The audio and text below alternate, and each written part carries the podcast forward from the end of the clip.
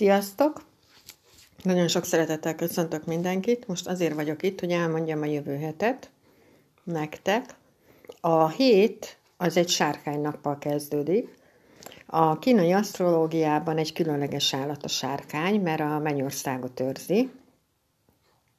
Úgyhogy amikor például sárkányünnep van Kínában, akkor egy hétig ö, ünneplik ezt az ünnepet. A sárkány ö, szent állat, és a sárkánynak nagyon jó megérzései vannak. Úgyhogy mindenféleképpen holnap érdemes odafigyelni a megérzéseinkre, mert egészen konkrétan ráláthatunk a saját életünkre, hogyha van valami problémánk, hogy arra mi a megoldás, és akár más életére is rá tudunk látni, hogyha neki problémája van, akkor neki mi a megoldása arra a problémájára, és ez még vadidegen emberekkel is előfordulhat egyébként, ez a megérzés, és mindig helyes az, amit érzünk, ez mindig így van. Ezzel kezdődik a jövő hét, és aztán lesz egy olyanunk, hogy hajlamosabbak lehetünk túlreagálni a dolgokat, ami összefügg egyébként a gyerekeinkkel, az ügyfeleinkkel, és a saját környezetünkkel, ahol lakunk, mondjuk az utcában, a szomszédokkal, a kerületben, ahol lakunk, hogy nagyon túl tudunk reagálni dolgokat. Ilyen hét, lesz, ilyen hét kezdődik el jövő héten, és itt se a valóságot érezzük. Szóval sokkal nagyobbnak érezzük a, mondjuk a problémákat, mint amilyenek valójában, ha egyáltalán vannak problémáink ezekkel az életterületekkel kapcsolatban, és nem a valóságot érezzük, hanem sokkal nagyobbnak érezzük a gondokat.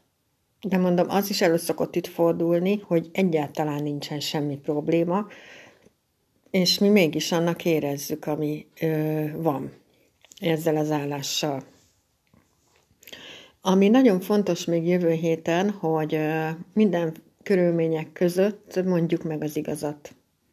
Meg kell mondani, mert ez visz előrébb, és mindenféleképpen tisztességesnek kell lennünk.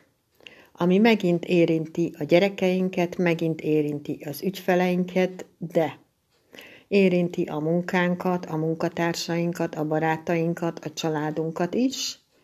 Ha van férfi főnökünk, akkor őt is és hogyha anyukánk még olyan szerencsések vagyunk, hogy itt van, akkor anyukánkat is érintheti. És amit még el szeretnék mondani az egész hónappal kapcsolatban, hogy nagyon érzékenyek lehetünk. Szóval sokkal jobban megviselnek a dolgok, mondjuk, mint máskor, mert ez egy, a disznó hónap van, és a disznó az egy vizes állat és a víz a kínai asztrológiában mindig érzelmeket is jelent, és itt sokkal érzelmesebbek is lehetünk, sokkal érzékenyebbek is lehetünk. Lehet, hogy bejön az életünkben a nyelvtanulás, a filozófia, a pszichológia, az asztrológia, bármelyik fajtája.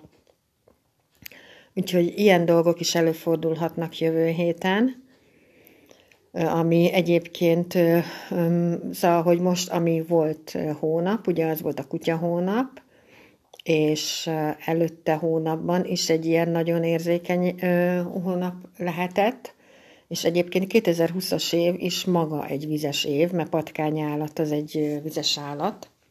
Szóval mindenféleképpen ez az érzékenység, ez az érzelmesség, ez egész évben elkísér minket, de még ha rájön egy ilyen olyan hónap is, ami még pluszban még vizes, akkor főleg így nagyon érzelmesek, meg érzékenyek is lehetünk.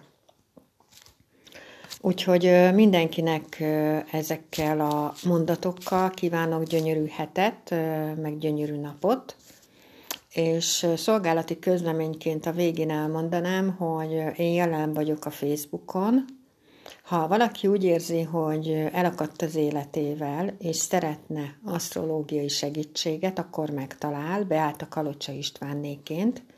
Ha valaki úgy érzi, hogy tudnék neki segíteni például a meditálással, mert van egy meditálós csoportom, ahol múlt héten kaptam egy nagyon nagy ajándékot, és egy gyógyító mantrát kaptam meg, Múlt héten vasárnap este fél nyolckor csináltuk meg a gyógyító mantrát a többiekkel ebbe a csoportba, és ma este fél nyolckor is fogunk csinálni.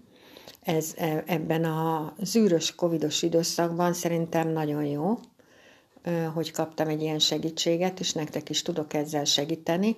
Ez mindenféle problémára segítség lehet, ha mondjuk szerelmi bánatod van, ha gyászolsz, ha beteg vagy, ha depressziós vagy, akkor ez a gyógyító mantra, ez nagyon sokat tud neked segíteni.